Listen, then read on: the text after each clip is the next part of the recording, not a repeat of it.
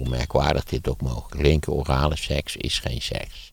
Alleen penetratieve seks is, ja, vooral voor de, voor de jongere luisteraars, wordt, misschien kunt u, misschien kunnen de oude Steven uitzetten, ik kan het ook niet helpen. Deze wonderlijke zaken, dat die hier eh, besproken moeten worden. Ik denk dat de jonge mensen allemaal wel weten wat het Oh, is. die, goed, ze wordt het Die allemaal. hebben het allemaal al gezien hoor, op TikTok. Nou, ze hebben alles op TikTok gezien. Waarschijnlijk weten ze meer dan ik. Het verlossen, kunt u mij horen? We, hebben echt ontzettend veel reacties gekregen op eh, die vorige podcast over Amsterdam. De kutstad, zoals jij het noemt. Ehm, heel veel mensen zijn het er niet mee eens. Ik vermoed dat dat misschien wel inwoners van Amsterdam zelf zijn. Een van de reacties is bijvoorbeeld... Maarten, wat ben je toch een ongekende verwende bejaarde. Je wordt met een taxi gebracht, je wordt weer opgehaald. Dus je moet niet zeuren. En daar hebben we een polletje van gemaakt op Spotify. Is Maarten van Rossum een verwende bejaarde? Ja of nee? Kun je eventjes op stemmen. En al die andere reacties die doen we de volgende keer wel. Want eh, ik denk dat het eh, mooi is om eh, na een half uur klagen over Amsterdam... weer eens eventjes de geschiedenis in te duiken. En dat komt goed uit, want in deze aflevering eh, bespreken wij de impeachment van Bill Clinton. Ja, dat moeten we ook nog doen. Dus laten we dat maar even behandelen. Want die impl- Oh. Is toch wonderbaarlijk dat uit zo'n klein apparaatje al zo'n ontzettende herrie komt, kan ja. komen. Ja, ik heb het nu- Jongen, jongen, jongen. Hij staat nu uit. Oh, goed zo. Ja, want eh, in feite die impeachment van Clinton... die hangt direct samen met, met de, overigens, eh, de dreigende impeachment van Nixon. Dat is nooit tot impeachment gekomen. Om de eenvoudige reden dat Nixon is afgetreden. Toen Goldwater hem kwam vertellen dat hij in de Senaat de stemmen niet had om te overleven. Dus toen heeft hij eh, op zijn bekende dramatische wijze afscheid genomen van de Amerikaanse politiek. En vervolgens nog jaren en jaren geprobeerd om te komen tot een soort, eh, een soort herwaardering van hemzelf door het Amerikaanse politieke systeem. Die niet echt is gelukt, simpelweg omdat hij toch wel hele rare dingen had gedaan. Gedaan had goedgekeurd. Maar sinds die tijd, we- dat was natuurlijk allemaal, dat in 1974 afgespeeld.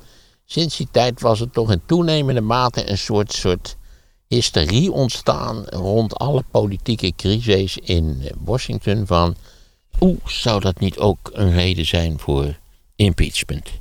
Het was ook duidelijk dat alle journalisten graag ook een keer Woodward en Bernstein wilden zijn. En bij elke crisis werd er ook eh, werd het woord Watergate. Hè, gate werd erachter gezet. Het was eh, Autogate, Tandergate, alles wat maar in de verste verte een crisisachtig verschijnsel was, werd gate genoemd. En daar bestond al vaak zo'n zo'n beetje, zo'n beetje heigerig idee van wie weet kan dit ook tot impeachment leiden. Dat was ook al een factor van belang geworden. Eh, dan was het zo dat eh, eh, eigenlijk het, het mediabestel in, in Washington veranderd was. Vroeger had je natuurlijk de, de drie grote zenders, CBS, NBC en ABC. Maar daar waren dus de, de, de bekende ka- eh, hoe heet het, de kabelzenders waren daartussen gekomen. En kabelzenders zijn afhankelijk van 24-7 nieuws. Waardoor eigenlijk de hele nieuwscyclus een, een heigerig, meer opgewonden karakter kreeg. Ja, omdat die, die, die, die drie grote zenders, die hadden gewoon keurige reguliere nieuwsberichten. Een beetje ons journaal, hè, je weet. Eh, ons journaal biedt geen, geen eh, 24-7 nieuwsvoorziening. Sterker nog, in Nederland is eigenlijk in het weekend geen nieuws, zoals je weet. Ik heb een heel kort journaaltje. En het is duidelijk dat, dat het gewoon niet de, van de bedoeling van onze lieve Heer is dat er nieuws is in het weekend. Een restant overigens van, van onze christelijke cultuur, dat het nou helemaal geen pas heeft om op zondag normaal nieuws te geven. Het is al erg genoeg dat er gewoon commercieel wordt gevoetbald. Een hele, we hebben een hele voetballeague per slotverrekening die is van het zaterdagmiddagvoetbal. Omdat de heren het niet gaan. Nou ja, enzovoort. Maar, maar ja, wil, wil, de, wil de kabelzender geld verdienen. En bovendien, er zijn meerdere kabelzenders. Dan moet je natuurlijk, eh, wil je kijkers weten te trekken. Moet het nieuws zo opgewonden mogelijk worden gepresenteerd. En dat is wat de kabelzenders hebben gedaan in feite. En nou ja, het, is het beroemdste voorbeeld is natuurlijk breaking news van CNN. Iedereen heeft dat wel eens gezien. Dat als er dan iets is waarvan zij denken dat zou wel eens iets kunnen worden. Dan krijg je dus die letters over het scherm, breaking news, die kantelen, die buitelen over elkaar heen. En dan weet je, oeh, ik zie het nog gebeuren. Toen Dai verongelukt was daar in Parijs in die tunnel. En dan eerst, ja, eerst is er niks aan de hand. Dan kabbelt het maar zo'n beetje voort. Het was midden in de nacht namelijk. Ik keek altijd midden in de nacht naar CNN. En dan ineens een explosie. En dan krijg je breaking news. Nou, en dan weet je, dan dendert het nog weken door. Als het maar belangrijk genoeg is. En ja, de wereld vond Lady Di natuurlijk ook wel belangrijk genoeg. Want plotseling bleek zij de belangrijkste vrouw van de afgelopen duizend jaar. Dat was voor mij ook nieuws, maar eh, je weet, we overdrijven graag. De nieuwsvoorziening bestaat voor een heel groot deel, zeker ook in de Verenigde Staten, uit schromelijke overdrijving van alles wat je kunt overdrijven. Maar dus ook de kabelzenders hadden in feite de, laten we zeggen, de nieuwscyclus veranderd. En ook de toon van het nieuws veranderd. Ook dat was een factor die zich had ontwikkeld in, in de jaren 80 en 90. Want ja, dat moet ik er natuurlijk even bij zeggen. Clinton was gekozen in eh, november 92 en dat was natuurlijk begonnen in januari 93. Dus we zijn nu gearriveerd in de jaren 94, 95, 96, 97 en 98. En tenslotte het drama voltrekt dan en wordt besloten begin van het jaar 1999. Dit, dit zijn dus al, al heel belangrijke factoren. Er kwam nog een derde factor bij. Dat vanwege Watergate was er een nieuwe wet aangenomen. Een wet die hield zich bezig met ethics in government. Fatsoenlijk gedrag in, in, in kringen, zal ik maar zeggen. En om dat te verzekeren, dat daar ook onderzoek naar zou worden gedaan en, en dat we zouden weten wat eigenlijk precies aan de hand was in diverse kwesties, werd de mogelijkheid geopend om voor zulke crises een special counsel te benoemen. Bovendien, in die wet was eigenlijk nauwelijks, waren nauwelijks beperkingen gesteld aan wat zo'n special counsel zou kunnen doen en aan het geld wat hij eventueel aan zijn onderzoek zou kunnen of willen uitgeven. Nou, nu zijn we, hebben we, zouden we zeggen, het raamwerk is geconstrueerd. En nu zit daar dus eh, eh, Bill Clinton, die is president geworden. En Bill Clinton was vanaf het allereerste moment een haatobject van de Republikeinen. Ten meer omdat de Republikeinen in de jaren negentig al bezig zijn om te verschuiven naar rechts. In feite, eh, bovendien de hulp hadden gekregen, of de hulp, de politieke steun hadden gekregen van zeer orthodoxe christenen. Die hadden al besloten, zij gingen republikeins stemmen. Eh, en nu was in, in, eigenlijk begint dat eigenlijk vanaf het eerste moment dat Clinton president is. Januari 93, 93, 94. Eh, bovendien in 94 verliezen de democraten voor het eerst een meerderheid in het Huis van Afgevaardigden. Dat was natuurlijk ook een belangrijke factor. Niet waar, wil je, wil je zo'n zaak op gang brengen? En bovendien was er het gerucht in Washington, vooral natuurlijk door de Republikeinen in, eh, in omloop gebracht, van het zogenaamde Whitewater-schandaal. Had ik er meteen van tevoren bij zeggen, dat is eindeloos onderzocht en tenslotte bleek er natuurlijk, je voelt het dan wel, helemaal geen schandaal te zijn. Maar de Clintons zouden betrokken zijn bij, bij de handel in verdovende middelen, een van hun beste kennissen en adviseurs, Vincent Foster, zou vermoord zijn. Het, terwijl hij zelfmoord had gepleegd. Het was een, een enorm opgepompt drama. Dus was het idee, weet je wat we doen? We, we kunnen benoemen zo'n special counsel.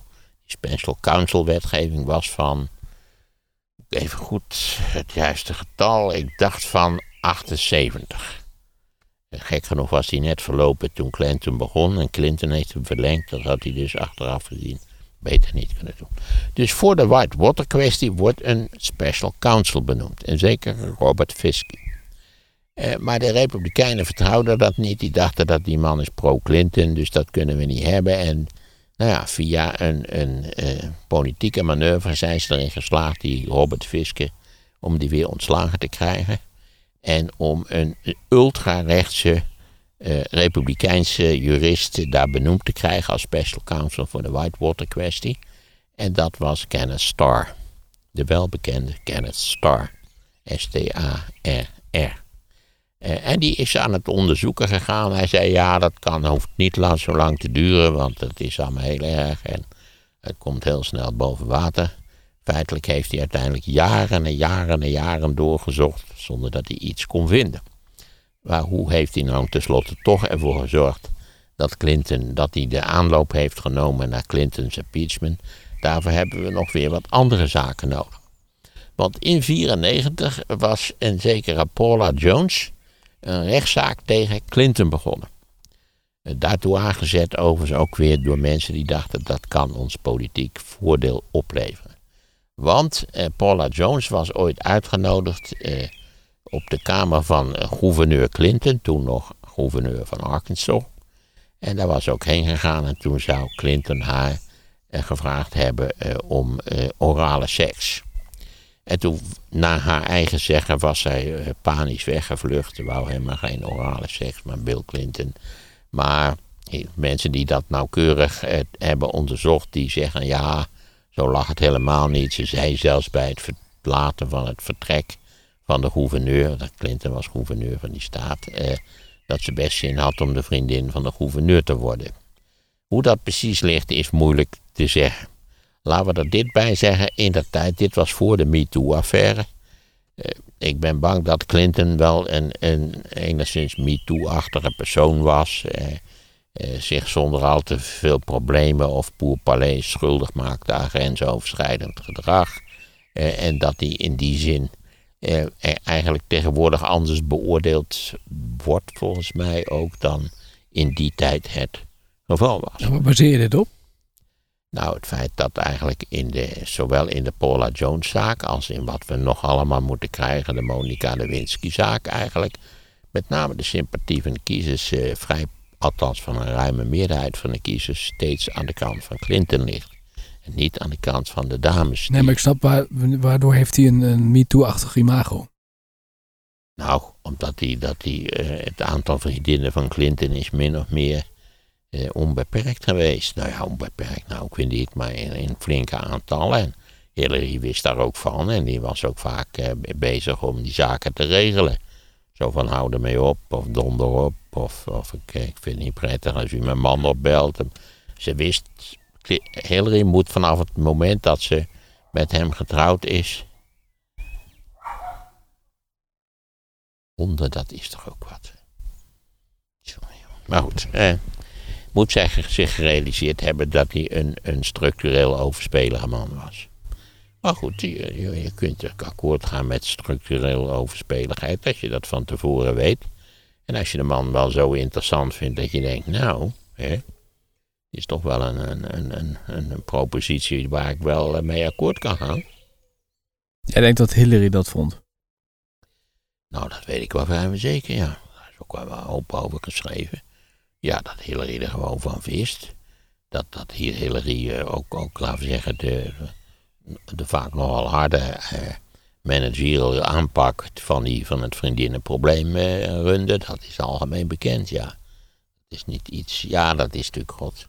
Als je aan burgerlijke Nederlandse verhoudingen gewend bent, is dat een beetje eigenaardig. Maar nou ja, dat is wel, hoe zullen we dat eens zeggen? Dat heet toch ook zelfs, zelfs in de damesbladen heet dit een power couple. Hè? En dat was het. Een couple eerste klas. Het waren allebei eerste klas intelligenties ja, dat daar ook gewetenloosheid, eh, in zekere zin ook een soort nihilisme bij te pas kwam, dat, dat, dat moet je de koop toenemen. Daar moet je niet al te sentimenteel over zijn. Goed, waar waren we gebleven? Bij Paula Jones. Het, Clinton en zijn uh, advocaat hebben eerst geprobeerd om te zeggen: Nou, kijk, die hele zaak met, van die Paula Jones. Die moet eigenlijk uh, niet ontvankelijk verklaard worden. Want zolang ik president ben moet ik niet lastig gevallen worden met dit soort van slappe poppenkast over, zogenaamde uh, grensoverschrijdende gebeurtenissen. Al heette dat toen helemaal niet zo. Want laten we eerlijk zijn, in zulke situaties valt nooit te bewijzen wie er gelijk heeft. Het is altijd hij, zij, zij, zij. En aangezien er niemand bij was geweest, kun je niet bepalen wat er precies gebeurd is. Of Paula Jones het best leuk vond, of juist inderdaad gillend is weggevlucht, dat weten we allemaal niet. Eh, die zaak is toen eh, op vrij hoog gelopen. Die is tot het Hoge Rechtshof geraakt. Het Hoge Rechtshof zegt er is geen enkele reden om die zaak niet gewoon te laten plaatsvinden. Dus dat betekent dat de Paula Jones-zaak, dat die gewoon voortgezet kon worden na enige tijd. Namelijk in 1998. Ondertussen had een zekere Monica Lewinsky, een stagiaire, een, enige tijd een functie gehad op het Witte Huis. En het was tussen Clinton en Monica Lewinsky gekomen tot een affaire. Zij het een affaire die puur uh, oraal van aard was, laten we het zo zeggen. En, en ja, Clinton hoorde tot de Southern Baptist en die vinden, hoe merkwaardig dit ook mogen klinken, orale seks is geen seks. Alleen penetratieve seks is, ja, vooral voor de, voor de jongere luisteraars, wordt, misschien kunt u, misschien kunnen de oude Steven uitzetten, ik kan het ook niet helpen. Deze wonderlijke zaken dat die hier eh, besproken moeten worden. Ik denk dat de jonge mensen allemaal wel weten wat het nou, is. Die, goed, ze weten het allemaal. Die hebben het allemaal al gezien hoor, op TikTok. Nou, ze hebben alles op TikTok gezien. Waarschijnlijk weten ze meer dan ik. Dat zou, ja, meer, dan, ah, hun, dat, dat meer dan zou- hun ouders ook, denk ik. Ja, dat zou best eens kunnen. Ja. Dus de zaak, eh, oké, eh, Monica Lewinsky en, en Bill Clinton krijgen een relatie op in het Witte Huis. Vanaf 95 in feite. Eh, incide- in het begin regelmatig, daarna nogal incidenteel begreep ik. eh, van, van dwang van de kant van Clinton was, althans dat beweert Monica Lewinsky, geen sprake. Het was een wederzijdse, een relatie met wederzijds goedvinden. Monica Lewinsky was ook enorm gestoord dat hij dan in zijn memoires schrijft dat het een beetje een fling was en eigenlijk haar schuld en niet zijn schuld. Dat is natuurlijk ook een beetje lullig. Maar goed, ook wel, je begrijpt ook wel waarom hij dat eh, opgeschreven heeft. Zij heeft steeds bij hoog en belaag eh, volgehouden dat ze niet gedwongen is en dat ze dan gewoon een lieve man vond. Ja, kan gebeuren. Wat was ongeveer het leeftijdsverschil tussen die twee? God, wat zal dat geweest zijn, Clinton? Poeh, een jaar of twintig of zo. 25, zoiets in die geest, denk ik. Zoiets zal het geweest zijn. Nou, moet je, daar we ook niet deftig over gaan doen. Want dat, dat is natuurlijk in de, Nederland, in de Nederlandse, in de westerse cultuur de normaalste zaak van de wereld. Dat een man van 60 kan het houden met een vrouw van 40. Of een man van 40 met een vrouw van 20. Harrison Ford, als die een hoofdrol speelt in een film. Zeker nu die, nu die eh, begreep ik, eh, digitaal verjongd kan worden. Ja, misschien kan ik ook, eh, nou, digitaal verjongd. Maar eh, als Harrison Ford een hoofdrol speelt, is meestal zijn vrouwelijke tegenspeler minimaal 20 of 25 jaar jonger. De kans dat hij van zijn leeftijd is, die is 0,0, kan ik je verzekeren. In onze cultuur is het verschil, een fors verschil tussen man en vrouw is vrij normaal. Het omgekeerde vinden we niet normaal. Hè? Dus de vrouw is, is 25 jaar ouder dan een man. Nee, dat, dat vinden we. Dat betreft kan de, emancipatie dus nog flinke vorderingen maken. Want wat vinden we nou weer gek? Maar dus het leeftijdsverschil, denk ik, dat moet je niet eigenlijk als een zwaar criterium hanteren. Nogmaals, zij, zij heeft altijd volgehouden, het was liefde. Ook van zijn kant. In dat dan van zijn kant ook zo was, nou, daar kunnen we dan eventueel uh, vraagtekens bij zetten. Ik denk dat dat juist is. Zozeer uh, had, was Monica Lewinsky geneigd om steeds het gezelschap van de president op te zoeken in het Witte Huis, dat het management van het Witte Huis heeft haar eruit gegooid. En zij kreeg over zijn keurig baantje bij het ministerie van Defensie. Daar raakte zij ongelukkigerwijs bevriend met een zekere Linda Tripp. T-R-I-P-P. En Linda Tripp was zijdelings betrokken bij nou ja, dat, dat hele conservatieve netwerk, wat er wel wat in zag om de, om de Clintons kapot te maken met alle mogelijke verdachtmakingen. Er bestaat ook een boek en dat heet The Hunting of the President. En ik vind dat daar wel wat in zit. Ja, er van sprake, was van sprake van. Wat je ook verder van Clinton mogen denken, er was wel sprake van The Hunting of the President. Dat gezegd zijnde wil ik er wel de nadruk op leggen dat het wel een godvergeten stommiteit van de president was om met een kwart eeuw jongere stagiaire in het Witte Huis een affaire te beginnen, terwijl er nog een rechtszaak liep over eventueel grensoverschrijdend gedrag met die Paula Jones. Dat is natuurlijk van een ingrijpend soort van stommiteit, omdat hij had kunnen weten dat die Monica Lewinsky, natuurlijk een hele jonge vrouw, een affaire met de president, wat kunnen we daar niet in storm enorm lollig over kletsen met in onze vriendinnenkring. Je, je begrijpt hoe, nou ja, het, dat hij dat hij zijn god beter niet in heeft kunnen houden voor die paar jaar tot 2000 dat hij ermee kon kappen. En verder weer met Jan en Alleman naar bed kon. Dat, dat blijft van een. In die zin is dit hele drama ook wel zijn eigen stommiteit in optima forma. Gekwadrateerde stommiteit, dat moeten we toch wel constateren. Aan de andere kant kun je even goed zeggen: wat heeft eigenlijk de wereld ermee te maken dat de president eh, rare dingen doet met een stagiaire? Ook niks, toch eigenlijk? Maar goed, dit, dit, zo lagen de kaarten nou eenmaal niet. Eh, dus Monica Lewinsky vertelt in geuren en kleuren het verhaal aan Linda Tripp. Die denkt van, hallo, dit is brisante informatie. Wat zou ik hier niet mee kunnen doen? Dus ze begint al met alle telefoongesprekken met Monica op te nemen. Zodat ze daar bewijsmateriaal van heeft. Bovendien vertelt eh, Monica haar dat zij nog een jurk heeft. De zogenaamde blauwe jurk. Waar nog zaad van de president op zit. En dat, dat ze die uit sentimentele overwegingen niet heeft laten wassen. Dus Linda Tripp zegt meteen, die moet je, nee, dat is heel verstandig. Het sentimenteel, dat is helemaal niet sentimenteel. Dat is een aandenken voor het leven. Dat moet je, die jurk moet je niet laten stomen. Denk erom dat je hem niet laat stomen. En dan denkt Linda Tripp ook, zou het niet enorm lollig zijn als ik in de casus van eh, eh, Paula Jones, als ik als getuige zou optreden, want ik heb nu wel heel interessante informatie. Want ondertussen was de hele kwestie, het hele proces van Paula Jones tegen Clinton, dat was in wonderlijk vaarwater gekomen dat de rechter had gezegd, het is niet ontvankelijk, want er valt niet te bewijzen wie er gelijk heeft. Waarop eh, in feite een hoger beroep wordt aangetekend.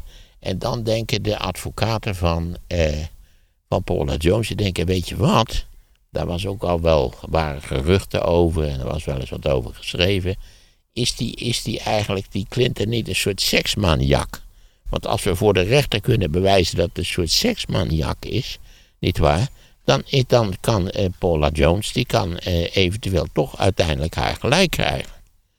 Haar gelijkoos betekende wel enkele honderdduizenden dollars, want die hele zaak hing eigenlijk ook op een schadevergoeding. Dan denk je al, nou ja, dat, dat, dat het zo'n partij eigenlijk voornamelijk om de centen gaat, natuurlijk, wat heel vaak in Amerika het geval is. Dus wat gebeurt er? Er, er wordt getuigd eh, eh, in die zaak Paula Jones door Linda Tripp en die vertelt wat er aan de hand was. En bovendien werd bekend dat eigenlijk het tijdschrift Newsweek een heel stuk had geschreven over die, nou ja, dat voortdurende seksuele gedoe. Die, al die seksuele activiteiten van Bill Clinton. Maar dat de hoofdredactie van Newsweek op het allerlaatste moment had besloten om dat artikel niet te laten verschijnen. En dat, die kwestie, die werd weer aangekaart door een roddelkanaal. Wat je toen ook, ja, dat hebben we tegenwoordig in Nederland ook veel last van. Maar daar toen al het roddelkanaal van Matt Drudge. En die komt met het grote nieuws. En dan, nou ja, dan heb je dus en die getuigenis van Trip. En Matt Drudge, dan ontploft de zaak. En nou ja, zegt iedereen, nou ja, dit, dit, is, dit is iets fantastisch. Dit gaat de president niet overleven. Daar was, iedereen was ervan overtuigd. De president gaat dit niet overleven. Eh, ondertussen begrijp je dat ook voor Kenneth Starr, die had ondertussen dus ruim drie jaar gerechercheerd en niets van enige betekenis gevonden, althans ten aanzien van Bill Clinton. Hij had wel een paar van suffe meelopers had hij te pakken gekregen, maar Bill Clinton, daar viel niets van enige betekenis tegen te bewijzen. Tot dit moment. Want Kenneth Starr dacht meteen, kijk eens, Clinton gaat dat ontkennen of heeft dat al ontkend. En dat betekent mijn eet, want ik weet, Linda Trip was ook naar Kenneth Starr gegaan, ik weet wat er precies gebeurd is. Ik heb al die telefoongesprekken, ik heb die bandjes ervan. In zekere zin hebben ze een soort van val voor Clinton opgezet, waarin hij uiteindelijk mijn edig karakter vertoonde. Ten slotte komt Clinton ook op de televisie en dat is dat fameuze moment wat je misschien wel eens gezien hebt, waar hij zo met zijn vinger eh, hè, van I did not have sex with that woman. Ook een beetje vanuit die baptistische idee dat uh, orale seks, dat is nou helemaal geen seks. Maar ja, so much daarvoor dat, voor die wonderlijke gedachte. Maar goed, nu was het een gigantisch drama geworden. We zitten ondertussen in 1998. Eh, Kenneth Starr schrijft uiteindelijk een rapport met de kleinste details. Alles wat, wat Linda Tripp hem vertelt. Wat Monica aan Linda Tripp verteld had. Die haar natuurlijk onmiddellijk verraaien had, dat begrijp je wel. Eh, en wat Linda Tripp weer aan Kenneth Starr had verteld, stond in het rapport. Dat hij mijneed had gepleegd, obstruction of justice had gepleegd. Dat viel tot op zekere hoogte wel te bewijzen. En dat zou Kenneth Starr ook doen. En dat betekende in een huis van afgevaardigden waar de Republikeinen een meerderheid hadden, dat een impeachmentprocedure op gang gebracht kon worden. Iedereen begreep in feite dat die impeachment een kansloze onderneming was. Maar de Republikeinen dachten: het geeft ons de kans om de president zo ingrijpend te beschadigen dat hij in feite niet veel meer waard is als president. Dat was hun idee. Ondertussen was er natuurlijk nog ook iets heel interessants gebeurd. Er waren namelijk tussentijdse verkiezingen gehouden, november 98. En tot ieder stomme verwondering, de voorzitter van het Huis van Afgevaardigden, Newt Gingrich, had gedacht dat de Republikeinen op basis van dit drama misschien wel 30 zetels zouden kunnen winnen. De Democraten wonnen vijf zetels in 98 bij tussentijdse verkiezingen. Dat was natuurlijk een enorm duidelijke volledig overtuigende indicatie dat het het electoraat niets kon schelen. Die hele overspelaffaire kon ze niets schelen. Hoe verklaar je dat? Integendeel, ze vonden het onbelangrijk. Ze vonden niet, ze zagen het als een politieke daad. En vonden het kennelijk ook niet zo erg dat Clinton het eh, in de kleine uurtjes had aangelegd met, eh, met een jonge vrouw die daar, eh, die daar rondscharrelde. Onze privé. En, en die bovendien eh, overal aan iedereen die het horen wilde, zei dat ze vreselijk verliefd was op de president. Stel ik van die scènes, maar zo tegen hem aan staat, dat bonken, zal ik maar zeggen. Dus ja, het electoraat had gesproken. En niet zo'n klein beetje, want in de Senaat hadden de Democraten niks verloren, geloof ik. En in de Huis hadden ze vijf zetels gewonnen. Daarmee hadden ze geen meerderheid, maar de stem van het electoraat was in deze crisis duidelijk. Dat nam niet weg. Dat, en er zijn ook allerlei republikeinen die zeiden: laten we dit niet doorzetten. Het is niet verstandig. Eh, Het levert ons niks op. Wij raken zelf ook beschadigd. Maar de houdegens wilden doorzetten en hebben dat gedaan. En dan komt die hele impeachmentprocedure op gang. Want het huis moet dan stemmen of ze een impeachment willen, ja of nee. Het huis beslist ja, we gaan impeachen. Dan moeten er articles of impeachment worden opgesteld. Zo gezegd, zo gedaan. Er zijn vier articles of impeachment opgesteld. Daar heeft het huis over gestemd. En over twee van de articles of impeachment. Ik denk obstruction of justice en, en ook mijn. Die zijn goedgekeurd. En als dat eenmaal het geval is geweest, moet dat naar de Senaat gestuurd worden. Want het huis maakt de articles of impeachment, maar de Senaat zit als rechtbank. En moet tenslotte met een tweederde meerderheid besluiten of de beschuldigde, in dit geval de president, schuldig is ja of nee. En de rechter die die hele zaak voorzit, is de opperrechter. Dus die, dat, dat was de procedure die nu in gang is gebracht. Dus er wordt eigenlijk in de Senaat een rechtszaak gespeeld. Dat speelt zich allemaal af vanaf 1 januari 99, denk ik. Eh, en dat was een, vond ik althans, als... Kijk, ik heb ook al eerder gezegd, je kunt de Amerikaanse politiek ook serieus nemen. Nou, dan, kun je, dan, dan moet je wenen van ellende, want het is eigenlijk verschrikkelijk. Je kunt ook zeggen, het is, het is het meest formidabele theater wat er in de wereld eigenlijk bestaat. Entertainment heb je het genoemd, ja, de vorige Ja. keer. En daar zat toen wel wat in, want eh, Clinton werd verdedigd door een zekere meneer Ruff. Een, een jurist, die zat in een rolstoel, een beetje net als Ironside, als je dat nog iets herinnert. eh. het was een hele indrukwekkende verdediging. En bovendien werd de Clinton verdedigd door een voormalige senator van de staat Arkansas, Dale Bumpers. Een andere schitterende toespraak. Hè, dat je denkt, van drie, dat is toch nog eens wat. Tenminste, ik vond ze allebei geweldig, eerlijk gezegd. Het was, het was ook juridisch entertainment op het allerhoogste niveau. Ja, iedereen weet hoe het afgelopen is, want op artikel 1 van eh impeachment eh, was, eh, zijn zelfs tien republikeinen meegegaan met de democraten. Dus dat was 55 tegen 45. En het tweede artikel was 50-50. Maar ja, het was, eh, er was een tweederde meerderheid nodig voor veroordeling. Dus het, ja, hij is gewoon glansrijk vrijgesproken. Maar toch wel een beetje beschadigd, denk ik. Ook nu gaan er allerlei stemmen op. Je potverdrie moet je eens even terugdenken aan Bill Clinton. Dat was toch ook op het punt van grensoverschrijdend gedrag wel een, een speciaal geval. Maar dus niet volgens Monica Lewinsky. Ja, die je begrijpt dat die er ontzettend veel last van heeft gehad. Ik geloof wel dat ze zich enigszins hersteld heeft in de loop van haar leven. Maar ja, het zal maar de manier zijn waarop je als jonge vrouw eh, wereldnieuws wordt. Dat is natuurlijk toch een hele wonderlijke gebeurtenis. Maar Clinton heeft, dat moet je uiteindelijk zeggen, terwijl hij, hij moet op bepaalde momenten in deze procedure gedacht hebben. Ik ga dit niet overleven. Maar ja, eigenlijk heeft, hebben de kiezers ervoor gezorgd dat hij het overleefd heeft. Daar komt het eigenlijk op neer. Hij heeft gewonnen. En de Republikeinen hebben verloren. Maar de Republikeinen waren al op het pad geraakt waarop ze nu nog steeds zijn. Namelijk dat je koet gekoet, kan niet verdomme hoe, je maakt de democraten kapot. In, een, in een soort pure nihilistische exercitie, anders is het niet. Waar republikeinen zeiden, jongens, laten we hiermee ophouden. Laten we gewoon één stemming en dan zeggen we dat het, dat het spijtig gedrag is, maar dat, dan hebben we er een punt achter gezet. Nee, nee, het moest doorgezet worden.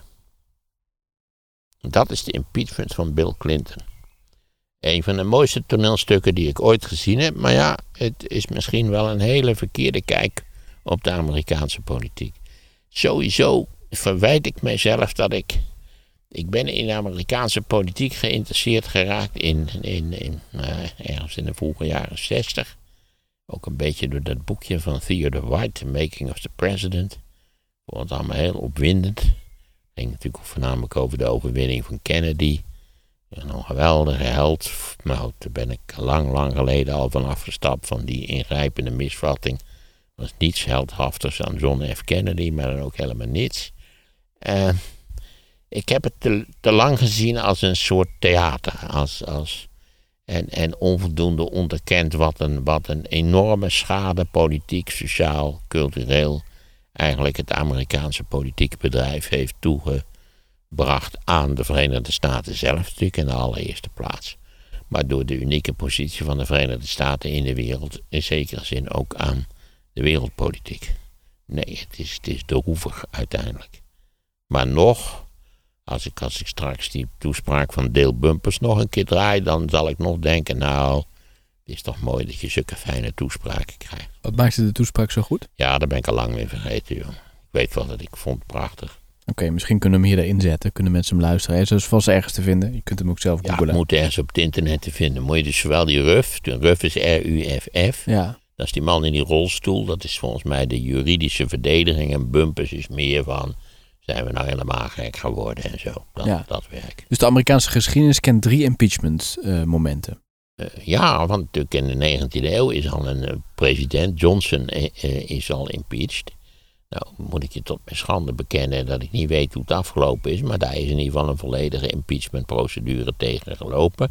Tegen Nixon is nooit een impeachmentprocedure. Nee, was de de dreiging dat- impeachment zijn opgemaakt, maar de Senaat heeft nooit als Nee. rechtbank gezeten. Nee. En natuurlijk, eh, de Trump is tot tweemaal toe impeached. Dus dan zijn het vier. Vier momenten. Ja, alleen ook in het geval van Trump wist je van tevoren dat dat niks zou worden. Ja. Waardoor je natuurlijk, ja, verstandige mensen zich wel eens hebben afgevraagd hoe verstandig is het om aan die impeachmentprocedure te beginnen terwijl je weet dat het niet afgemaakt kan worden. Ja. Dat was hetzelfde, was, dat was dan tegen de Democraten dat argument gericht. En in het geval van Bill Clinton tegen de Republikeinen. Wat hadden eigenlijk de bedenkers van de impeachmentprocedure bedacht? Waar, waarvoor was die bedoeld? Ja, om, om presidenten die zich misdroegen. Wat, wat staat in de grondwet: high crimes and misdemeanors. En, en, en Alexander Hamilton, die volgens mij wel iets geschreven heeft over de impeachmentprocedure, dat is een van de founding fathers, die heeft gezegd: ja, wacht nou even, het gaat om politieke misdaden. Niet, niet om. om ja, ik, ik denk dat de founding fathers ook het gek zou hebben gevonden dat over een kwestie van klein overspel met een stagiaire in het Witte Huis. dat dat aanleiding zou hebben gegeven tot een impeachmentprocedure. Ja. Wat is de impeachment van Nederland? Hebben we, kennen wij dit ook? Kunnen wij een minister-president afzetten? Nou, bij ons is het zoveel makkelijker. Het, het, ja, als morgen de, de, de, Tweede Kamer bij meerderheid een motie van wantrouwen aanneemt tegen de minister-president, dan is die gehouden om op te donderen. Ja.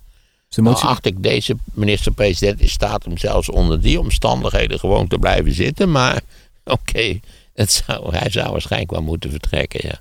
Ja. Maar is een impeachment, want als we nu de voorbeelden zien uit Amerika, dan is het dus, ja, bij Nixon was het de dreiging dat.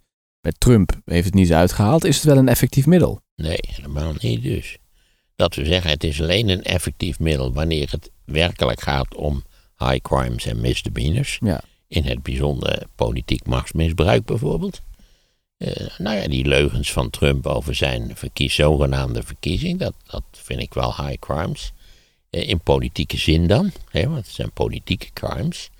Uh, maar nee, het, het, het, het, gevaar is ook bij deze, wat, wat tot nu toe het geval is geweest, dat het wapen wat het in principe zou kunnen zijn, dat dat bot gemaakt is doordat het steeds gehanteerd wordt in een situatie ja. waarin je zeker weet van tevoren dat het niet zal werken. Ja.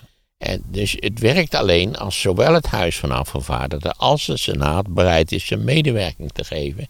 En wanneer er een reële mogelijkheid is om in de Senaat te komen tot een tweederde veroordeling van de betrokkenen. Want je kunt allerlei mensen impeachen. Je kunt ook de opperrechters, die kun je ook Ja. impeachen. Ja. Dat kan. Maar, Dus- maar dus als je van tevoren weet dat het, dat het toch niet gebeurt, dan weet ik niet dat, of, of je het dan verstandig Nee, aan doet precies. om door te zetten. Het is ook zoals Clinton nu komt overlijden, dan is dit wel een van de momenten die zeker in de herhaling terugkomt. Hè? Dat kun je zeker wel zeggen, ja.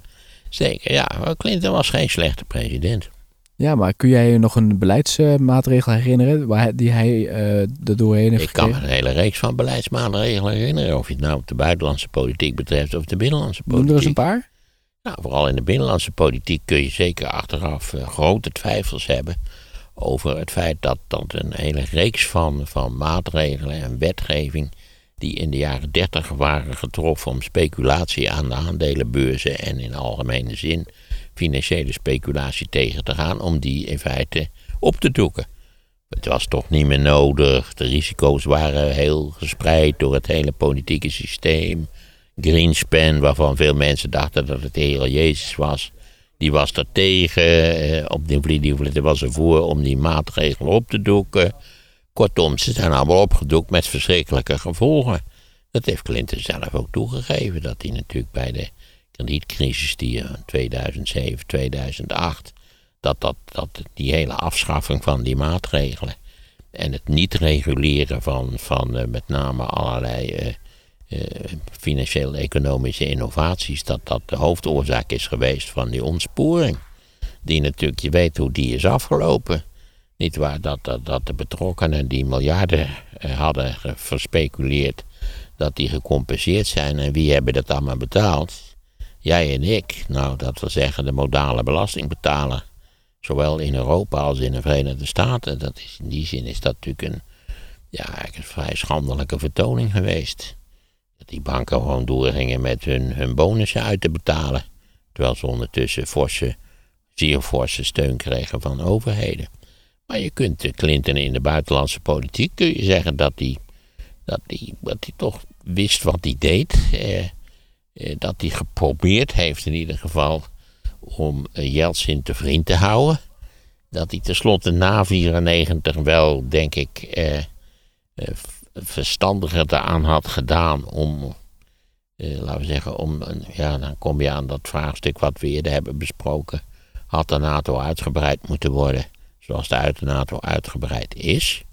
De oude Bush had al direct gezegd, toen de, de Sovjet-Unie begon te desintegreren van the old security system is the new security system. Maar Clinton was wel, begreep wel wat voor, wat voor problemen dat met zich meebracht. Eh, maar goed, uiteindelijk zijn de omstandigheden niet zo geweest dat hij, dat hij een oplossing heeft weten te verzinnen voor die ambivalentie. Ja. Moet je nou die landen wel lid van de NATO maken of moet je ze beperkte garanties geven? Nou ja, en we hebben het eerder gezegd. Als wij toevallig in Estland in een autootje zouden zitten, of in Letland of in Litouwen, dat we dan verdomd blij zouden zijn dat die drie landjes lid van de NATO zijn geworden. Ja, echt dat wel, ja. Dus ja, maar, maar hij was geen, hij was een hoogst intelligente man. Laten we dat dan in ieder Ja. geval constateren. Ja, en hij was president in een periode, en mensen moeten dat maar terugluisteren, want dat heb je verteld in de podcast die we hebben gemaakt over de Amerikaanse presidenten. Toen het, het ging toen heel goed met Amerika. De Holiday from History. Ja, de jaren negentig waren een glansrijke periode. Je begrijpt natuurlijk dat dat zogenaamd ook eh, werd toegerekend aan, eh, aan, de, aan de regering van Clinton. Daar moet je niet. Dat ook de Nederlandse regering heeft de neiging, als het goed gaat economisch, je weet, dan is dat het gevolg van het ragfijne van het zittende kabinet. En als het slecht gaat, is het altijd het gevolg van de wereldeconomie die niet goed zich ontwikkelt en dan kunnen wij ook niet helpen. Wij doen ons best enzovoort. Dat is een probleem wat zich altijd weer voordoet. Met name macro-economische processen. Daarvan is het maar in zeer beperkte mate zo eh, dat die stuurbaar zijn door overheden. Zelfs de Amerikaanse overheid eh, heeft daar althans mondiaal gezien eh, geen grip op. Oké, de impeachment van Bill Clinton dus. Een onderwerp dat we eigenlijk bedachten toen we het over Watergate hadden. Paar podcasts geleden. En eh, nou ja, we staan altijd open voor andere geschiedenisonderwerpen. Die kun je kwijt in de Q&A-functie op Spotify. Luister je op die app, scroll even naar beneden en drop je geschiedenisonderwerp. Dan kunnen wij daar een selectie van maken. Eh, in ieder geval hebben wij nog op het lijstje staan hoe de nazi's in de jaren 30 aan de macht kwamen. De volgende keer ga je ook wat vertellen over Willem Oltmans. Dat staat ook al een hele tijd op het lijstje. En alle andere onderwerpen die zijn welkom. Op Spotify dus in de Q&A-functie. En vergeet deze podcast niet te volgen in welke app je ook luistert, want dan krijg je nieuwe afleveringen vanzelf te zien.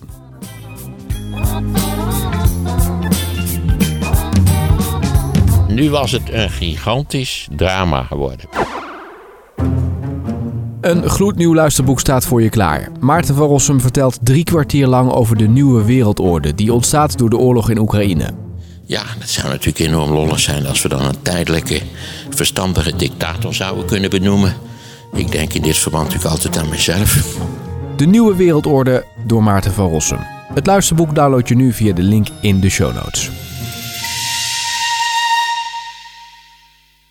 En wil je nog een podcast luisteren? Luister dan nu naar de aflevering over de superbatterij, die je met één keer laden van Amsterdam naar Zuid-Duitsland brengt.